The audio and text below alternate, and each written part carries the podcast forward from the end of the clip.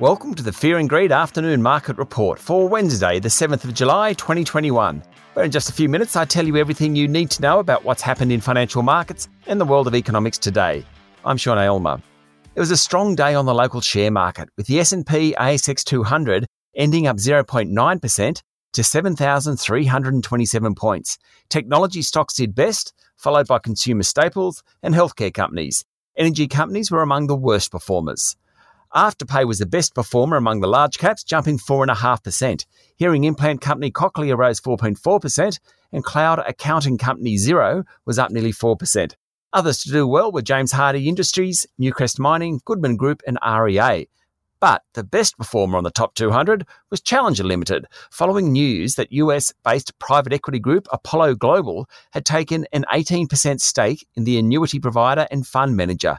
Challenger shares jumped 9%, and the move suggests the group is in play after months of unsubstantiated rumours about bids for Challenger.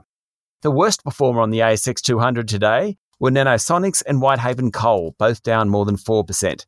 Sydney Airport also underperformed on the back of the extended lockdown in that city, and Woodside went backwards alongside lower oil prices.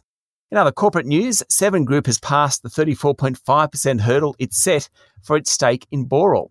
As a result, shareholders in the building materials group that have taken up Seven's takeover offer, despite the board of Boral rejecting it, will receive $7.40 a share. Seven now has 35% of the company. Sandfire Resources has been granted a mining license for its copper mine in Botswana, meaning the $364 million project should be able to go ahead.